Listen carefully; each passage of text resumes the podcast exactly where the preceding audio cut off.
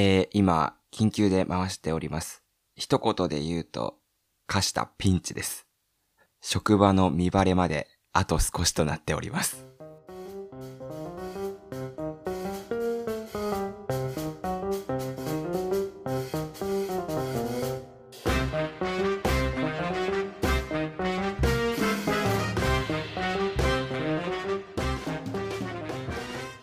皆さん、こんにちは。やらかしラジオカシタです。ということで、冒頭でもお話ししておりましたが、現在、断崖絶壁で詰められている状態でございます。ことの発端はというと、私ですね、転職をま今年したんですけども、現場の初配属の自己紹介から全ては始まりました。最初に皆さん配属される方とか経験したことあるかと思うんですけども、まあ上司との面談みたいなところで、まずはこう、アイスブレイク的なものがありまして、で、趣味何なのみたいなところから始まりましたと。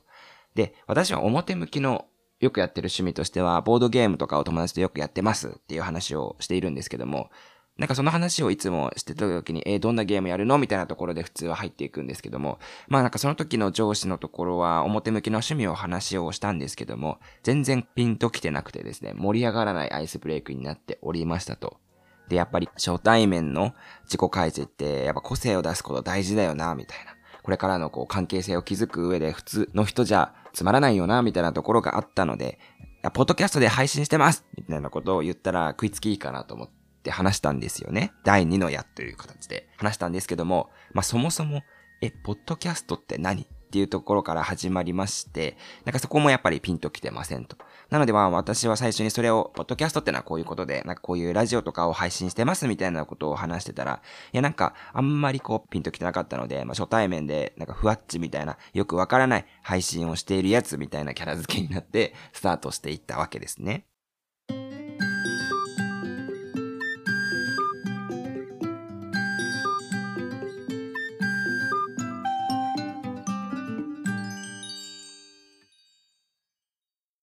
で、その後、まあ、あの、週一の面談だったりとかを毎回していくんですけども、まあ、だからそういうところで最初に、週末は何して過ごしたの？みたいなところをアイスブレイクでお話ししていくんですけども、皆さん、ポッドキャスターさんとかはよくわかっていらっしゃるかと思うんですけども、ポッドキャスターの週末の過ごし方なんてめちゃめちゃ実は地味なわけですよね。まあ、言うてみればですよ。1に原稿、2に収録、3、4に編集、4に確認みたいな感じで土日が終わっていきますと。基本的にその繰り返しなわけなんですけども、なんかその話をするとやっぱ話すネタがないので、週末何してたのっていうと、まあまあやっぱり、ポッドキャストに関する話をするしかないんですよね。だから上司も、アイスブレイク目的だから、どんなことをしたのみたいなところで聞いてくるわけですよ。だからこう、必然的に、あ、ポッドキャストのネタを話さざるを得なくなってくるっていうところで、こちらとしては、やっぱ会社で見、見バレみたいなところは阻止しなければいけないと思うわけですよね。ここでもう全てが筒抜けになってしまうと、もう社内でポッドキャストいじりみたいなのが起きてしまうっていうので、絶対に避けなければいけない。っていう思いと。いや、ただですね、あの、開示しないと今後の関係性みたいなのがね、あんまり良くないと。良好な関係で私はこう、つつましく過ごしていきたいっていう思いがありつつ、なのでこう、両方のせめぎ合いでこう、戦っていきながら、毎週小出しでですね、話をぼかして共有しているわけなんですね。なので、そのうち毎週、ポッドキャストでどんな話したの？みたいなことを、だんだん確認されるようになってきたので、小出しでこう報告していくうちに、上司の方もちょっとですね、興味を持ち始めていきまして、ポッドキャストって、そういえば Spotify とかで聞けるのとか、何で配信してるの？みたいなところから始まって、前の話だと何で検索したら出てくる？っていう話をしてて、ちょっと前の話だと、まあ、ケンタッキーの食べ放題とかの配信で話をしましたって言ったら、上司がですね、あの、ある日の仕事の帰り道、もう検索、電車の中でずっとしたけど出てこないんだけど、みたいな。何で検索したら出てきますみたいなことを詰められ始めまして。いや、私としてはもう、あ、やばいやばいやばい、みたいな。もう、もう隠せきれないところまで来ておりますと。なので、詰められてて、いや、いや、なんかちょっと話したくないですっていうのとちょっと不機嫌になっちゃうし、それも良くないなっていうところを思いながら、失敗とか、なんかこう、やらかしたとかで検索したら出てくるんじゃないですかねみたいなことをこう、素直に言ってしまったんですよね。皆さんこれ分かってると思うんですけど、うちのラジオも、すぐ、もう安直な名前ですから、すぐ検索したら出てくるわけで、多分ライバルもそんないないと思うんですよね。だからこう、正直この状況を今お話しすると、もう家の前でピンポンノックされるくらいの距離まで近づいてきております。なので、もうバレるのも、もう時間の問題ですね。で、その中での今のこの流れです。なので、状況というともういつピンポンされてもおかしくない状態ですっていうところで、もう近いうちにですね、まあ、もしゲスト紹介することになったら、それはきっと、あの、リアル上司でしょうっていうところで、完全にやらかしてしまっております。なので皆さん、もしゲストですみたいな時に出てくる方がいらっしゃったらもう、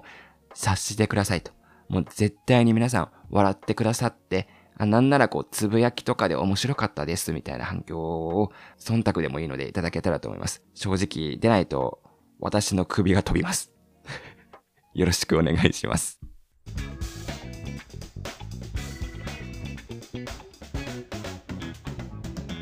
やらかしラジオ。ちょっとシリアスなお話を前半していったんですけども、いや、メインでね、今回通常回でお話ししたかったのが、タイトルつけるとすると、ザリガニパーティーの季節が来ましたというところでございます。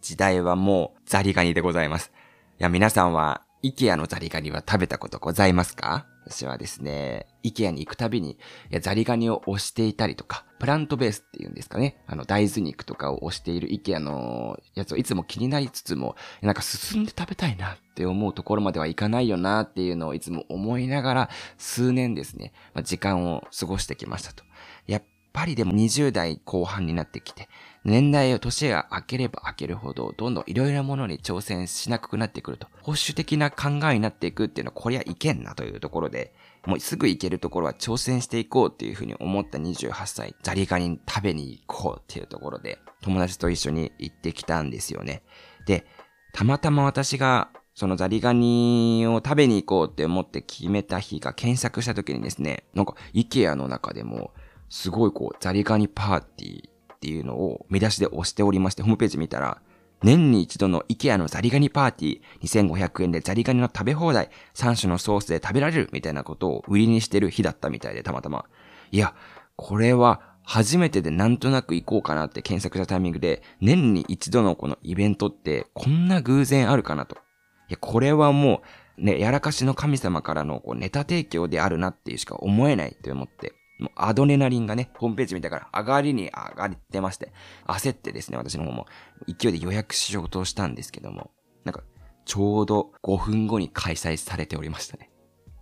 なので、ちょっと参加できなかったわけですよ。いや、非常にですね、いやいや、ぜ、ぜひやるんだったら、ラボで挑戦したかったなっていう思いがありつつもですね、なんかそんな感じで過ごしておりましたと。で、なんか今回のザリガニパーティーっていうのは、もともとスウェーデンの方でのザリガニ漁の解禁みたいなところがあったらしくて、まあ、日本でいうなんかね、サンマの季節、サンマの漁解禁みたいな感じで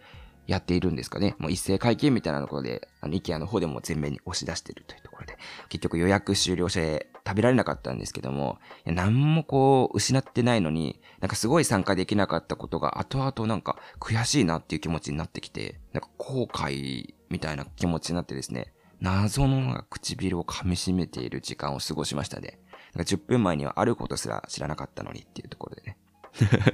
で、リアルタイムに間に合わなかったんですけども、まあ、せっかくだから、まあ、イケア自体は行きましょうよというところで、ランチをね、食べに行きましたと。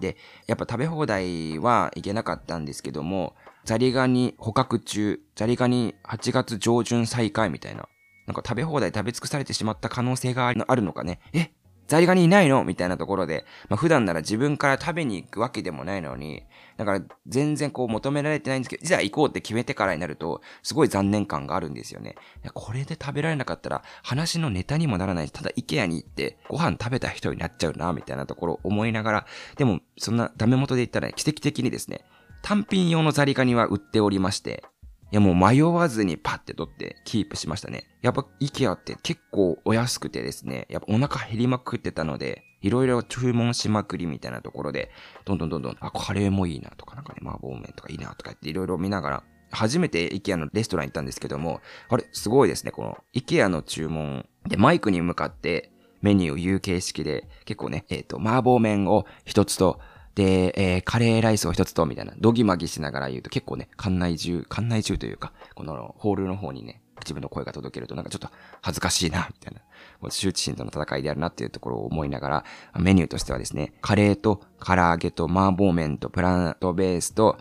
お肉みたいなのをね、頼んで食べまくりましたね。いや、これはね、皆さん、イケア行ったことない人は、イケアのレストランぜひ行き帰ったら行ってほしいんですけども、なんかすごい華やかになるんですよね。肉があるわけではないけれども、なんかパーティー感満載のメニューになると。全部それで頼んでも2500円ぐらいだったのかな。二人で友達と行って2500円ぐらいってすごいお買い得だなって思いながら、ちょっと肉もない中だと残念な味なのかなと思ったら、意外や意外みたいな。カレーがめちゃめちゃ美味しいんですよ。お肉入ってないのに、野菜の、なんですかね、いろいろな野菜の内容が入ってるんで、深みがあってね、めちゃめちゃ美味しいし。麻婆麺は結構スパイシーだけれども、それも美味しくて。で、プラントベースのミートボールは豆腐ハンバーグみたいで優しくて美味しいし、みたいなところで、ワイワイワイワイみんなでシェアして食べれるっていうのはね、すごい良かったなって言った中でですよ。大本命のザリガニを食べていくわけですね。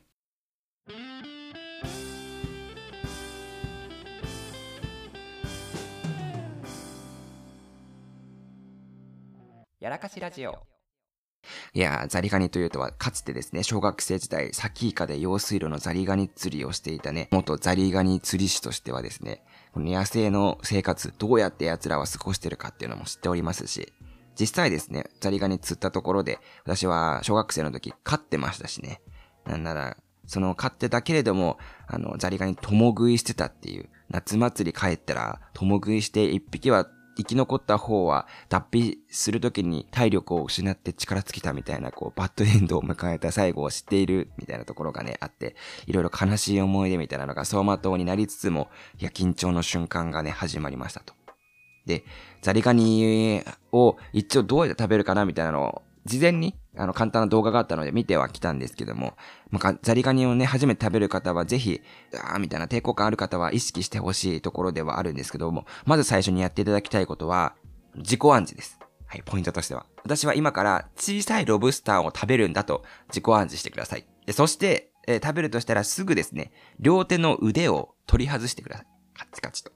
で、そうしたら、パッと見るとですね、あなたの目の前にあるのは、ちょっと殻が硬いエビだと思ってください。はい。なので、あとはもう、エビを食べる感じで殻を取り外していきます。はい、食べてみます。味はもう、食べやすいエビです。なので、正直、まあ、普通に美味しかったですし、なんなら頭の味噌の部分も、ちょうどいい塩梅のコクがあって、すごい美味しかったです。なんならちょっと、エビよりも、味噌の内容があるからね、美味しかったし、ちょっとした癖みたいなのもないので、食べやすい部分があって逆に、これはたおかわりしたいな、みたいなことを率直に感じましたね。うんうん。いやただ、身としては小さいのでね、だからこそ、ワンコそばみたいな感じでいっぱい食べたいなっていうところを思いつつ、じゃあただ食べ放題に今食べた中で参加したいかと聞かれたら、私は自信を持ってこう答えるかなって思いました。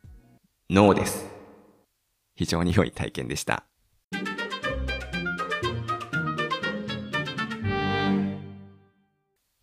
最近、いろいろな栽培キット流行ってるなっていうところのお話をしていきたいと思うんですけど、なんか、ちょっと YouTube とかで話題になったら、あの、キノコの栽培キットとか、いや、昔だと、自由研究だとアリの巣を作ろうとか、なんかいろいろなやつがありますよね。なんかそんな中、私、定期的にですね、ペットというか、私の相棒の土の子みたいなトカゲの、あの、餌を買いにペットショップとかに行くんですけども、ふらっと見つけて、こう、一瞬で目を奪われた栽培キットっていうのがあったんですね。これ、ちょっとお話できたらと思うんですけども、それ何かっていうと、ミジンコの栽培キットって書いてあって、え？みたいな。ミジンコって栽培できるの？っていうところから始まっていくんですけども、いや、そもそも、めちゃめちゃちっちゃいわけじゃないですか。なので、これなんか育てたところで、これ育てがいあるのかな？みたいな。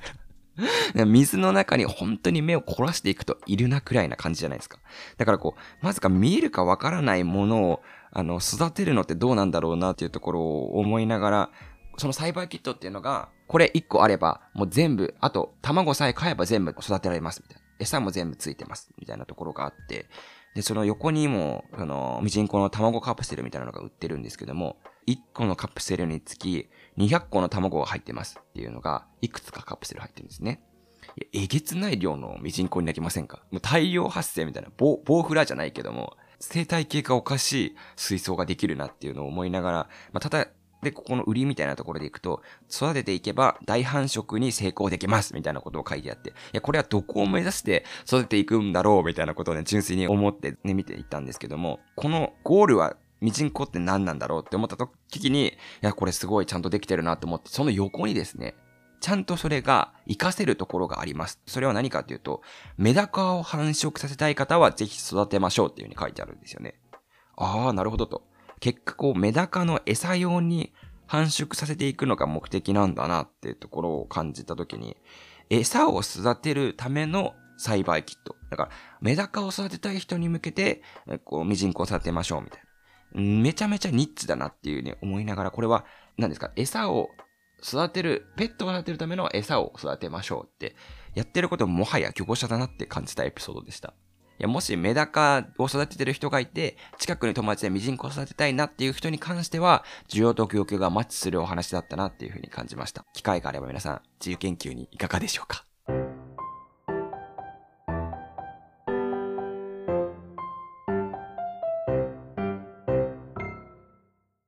かしラジオ皆さん、夏らしいことって意識して行われてますか？私はなんか最近、今年の夏のテーマを考えた時に、意識して夏を堪能するっていうのを今回掲げてまして、やっぱりこの暑さになってくると、どんどん外に出ることをためらうというか、もうこの暑さだったらもう外1時間出ただけでも汗だらだらになって、ああ、体力持ってかれて、暑い暑いっていう風になっちゃうと、休みもちゃんと休めないなっていう風にいつも思っていたんですけども、やっぱ夏だからこそ夏らしいことをしていかないと、振り返った時に、あれ？私はこの夏何をしたんだと。室内にこもってエアコンに当たって一日日々終わっていくっていうのは良くないなっていうところで、花火大会に行ってきました。今回は、その大きい花火大会に行ってきたんですけども、なんですかね、改めて大きい花火大会に大人になってから行ったことなかったなと思って、えー、久しぶりに、まあ、コロナとかも解禁されてね、花火大会やりますっていうところとかもいっぱいあったんですけども、えー、私は今回、立川の花火大会、ちょっと期間が空いてお話しする時に空いてしまったんですけど、そこに行ってきたんですけど、えげつない人の量でしたね。後で調べたら何ですか ?15 万人とか見、見たらんですかね？らしいです。行ったことある人ならわかるんですけども、広場すんごい広いんですよ。昭和記念公園で立川の。なんですけども、人人人みたいな。もうすごい人で。で、もみんな、やっぱ花火大会だから、出店に行っていろいろ買うのも楽しいよなっていう思いで行ったと思うんですけども、出店が少なくてまず、8個ぐらいしかなくて、で、でもみんなお腹減ってるから、めちゃめちゃ並ぶんですよ。だから多分、普通のたこ焼き、多分600円のたこ焼きとかが300人ぐらい並んでるんですよ。これ、これもう森なしでお話ししていくと、トイレもめちゃめちゃ並んでるし、そうそうそう、あの、何でも、バーガーキングの出店とかも全部300人ぐらい並んでるから、何も動けないし、何も食べられないし、みたいな状態になってて、これはもう、私はギリギリスシローが食べたい思いで、スシローをテイクアウトして持ってきたんですけど、もう周りには持ってきて何も食べてない人とかが、もうなんか、ありもののお菓子とかで、もう食べられない、行きつけないみたいなところで大切に食べてるのを見ながら、いや、これは、なんか、花火大会以前の問題で、食べられないまま1時間花火大会を行うって、すごい根に持つというか、毎回花火大会行くたびにあの時何もご飯食べられなかったな、みたいなのところが後悔するなって思うと、経験者と経験者じゃない人の今回の経験値の違いっていうのを感じた花火大会でした。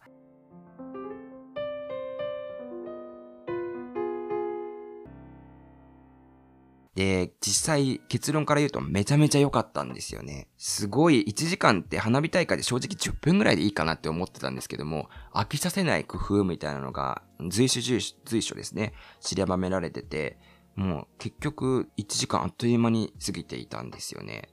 で、最初にこうやって花火がボンボンボンボンってよく上がるじゃないですか。で、やっぱ後半になってくるとクライマックスになってくるで、えー、中盤になってくると、普通の花火ってよりは変わりだね。あの、なんかニコちゃんマークとか、あとはなんか作品展なんですかね。なんかこう全国の花火大会の中の入選作品、何々みたいなのをこう、一発一発大切に上げていく時間があったりっていうので、なんかすごい飽きさせない工夫が凝らされててよかったなって思ったんですけども、花火大会で見てあるあるみたいなところが、あの、いくつかあったので、これちょっとあるある形式でご紹介していきたいなと思ったんですけども、まず一つ目。急に始まりました。花火でフォルダいっぱいになるっていうのはめちゃめちゃあり、あるなって思いませんか皆さん？これあの動物園のとりあえず写真を撮ってしまうっていうのと一緒で、後で振り返るときに花火大会の 内容ってすごい見るわけでもないのに、なんか綺麗に撮りたいなって思いで、めちゃめちゃいっぱい撮ってしまうんですよね。で、毎回ヒューンってこう、期待値が上がるたびに、ああ、動画回さなきゃ、みたいな、なんですかね、これ良くない現代病かもしれないんですけども、めちゃめちゃこう、撮っちゃうというのがあるある一つ目。で、二つ目。上に上がれば上がるほど期待値が高まるっていう。ヒューっていうやつですね。で、あ、高い高い高い高いってなってくると、その分大きいっていう風な期待値が上がってくるので、さっきのフォルダいっぱいになるのと同じで、うわー高いってなってくると焦ってこう、スマホを回して、わー、大きいみたいなのをね、感じるっていうところ。で、それで三つ目。目が超えてくる。これはね、良くないんですよ。なんかやっぱ1時、10分ぐらい見てると、内容見てくるんで、あ、これこれ、あ、わ、知ってる知ってるみたいな、さっき見たさっき見たみたいになってくると、だんだんね、完成自体もね、周りの内容も、なんか下がってくるんですよ、ねあー、みたいな。うん、うん、うん、なるほど、なるほど、みたいな。子供だけがね、一生懸命、わーすごいねって言ってるのを見ると、いや、良くないな、みたいな。大人は、やっぱそういうのを予定調はすぐ考えちゃうから、あまあ、これは知ってる知ってるって思っちゃうけど、一発一発を純粋に楽しんでいくことは、やっぱ大事だなっていうふうに思いましたと。で、もう一つで言うと、あとは、アナウンスが入ってくるとテンション上がるなっていうところですよね。これよくさっきお話した中盤になってくるんですけども、入選作品、何々の何々みたいなところを言って一発上がっていくっていうのがあるんですけども、であとは何々に注目したこの作品をお楽しみくださいとかアナウンスが入ると、おいやー、いいの撮ってやるぞみたいな感じでみんな腕まくりをね、ちょっとしながら、あの、期待値高まってみていくんですけど、案の定やっぱそれだと力入れてるっていうところなので、綺麗なんですよね。だからやっぱそこの会場のアナウンスが入ってくるとテンション上がってくるなっていうところがありますと。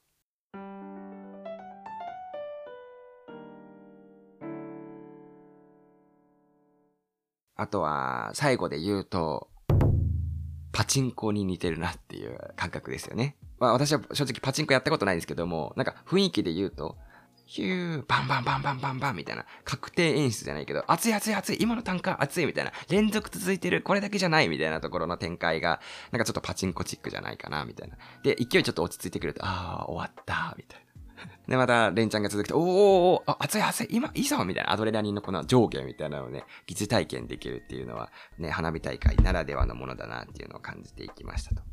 で、今回あの、花火大会って初めてっていうか、あの、今まで意識してなかったんですけども、いや、花火大会ってあれ、市が基本的に全部お金出してると思ったら、そういうわけじゃないんですね。なんかこう、花火大会の、花火のこの何本何本っていうので、協賛金企業さんとかが出して花火大会やっているんだなっていうのを改めて知った時に、誰かのポケットマネーでこう、みんなを幸せにしてるって、えー、めちゃめちゃいいことしてるなっていうのを思いましたね。そして、社長さんとかが出してたりとかするんですかねああいうのって。結構高いんじゃないですか多分一発一発っていうところが。ね、みんなを幸せにするポケットマネーみたいな、懐深いな、今のやっぱ不景気の中にって思うと。私もね、いつか宝くじ買って、なんか1000万円とか当たったら、50万円とかで、ちょっと一発大きいのをみんなのために、ありがとうみたいなので、あげていきたいなっていう、ちょっと夢を感じたエピソードでございました。いや、いつかで、でっかい花火をね、あげていきたいですね。まあ、多分、あげないんでしょうね。宝くじ買っても当たらないんでしょうけど。はい。大満足でございました。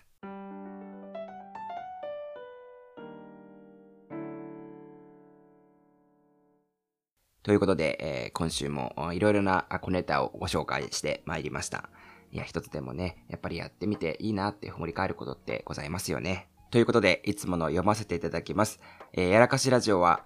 X ツイッターをやっておりまして、ひらがなでやらかしカタカナラジオで、えー、フォローお願いいたします。えー、または、えー、ハッシュタグやらかしラジオで感想ツイートもどしどし募集しております。えー、Gmail では、yarakachiradio.gmail.com やらかしラジオ gmail.com でお待ちしております。ぜひ感想ツイート、また感想の投稿の方も概要欄の応募フォームよりお気軽にコメントください。ということで、今週も聞いていただきましてありがとうございます。まあ、いろいろなことに挑戦していくことは、日々の充実につながっていくというところで、振り返ってみたらいい経験ですね。ということで皆さんももし最近これ挑戦したよっていうところがあれば、あのツイートもそうですし、感想の方も応募フォームからいただけたららありがたいと思います。えー、また今週も聞いていただきましてありがとうございました。また来週も聞いていただけたら嬉しいです。今週も頑張っていきましょう。それでは皆さん、いってらっしゃい。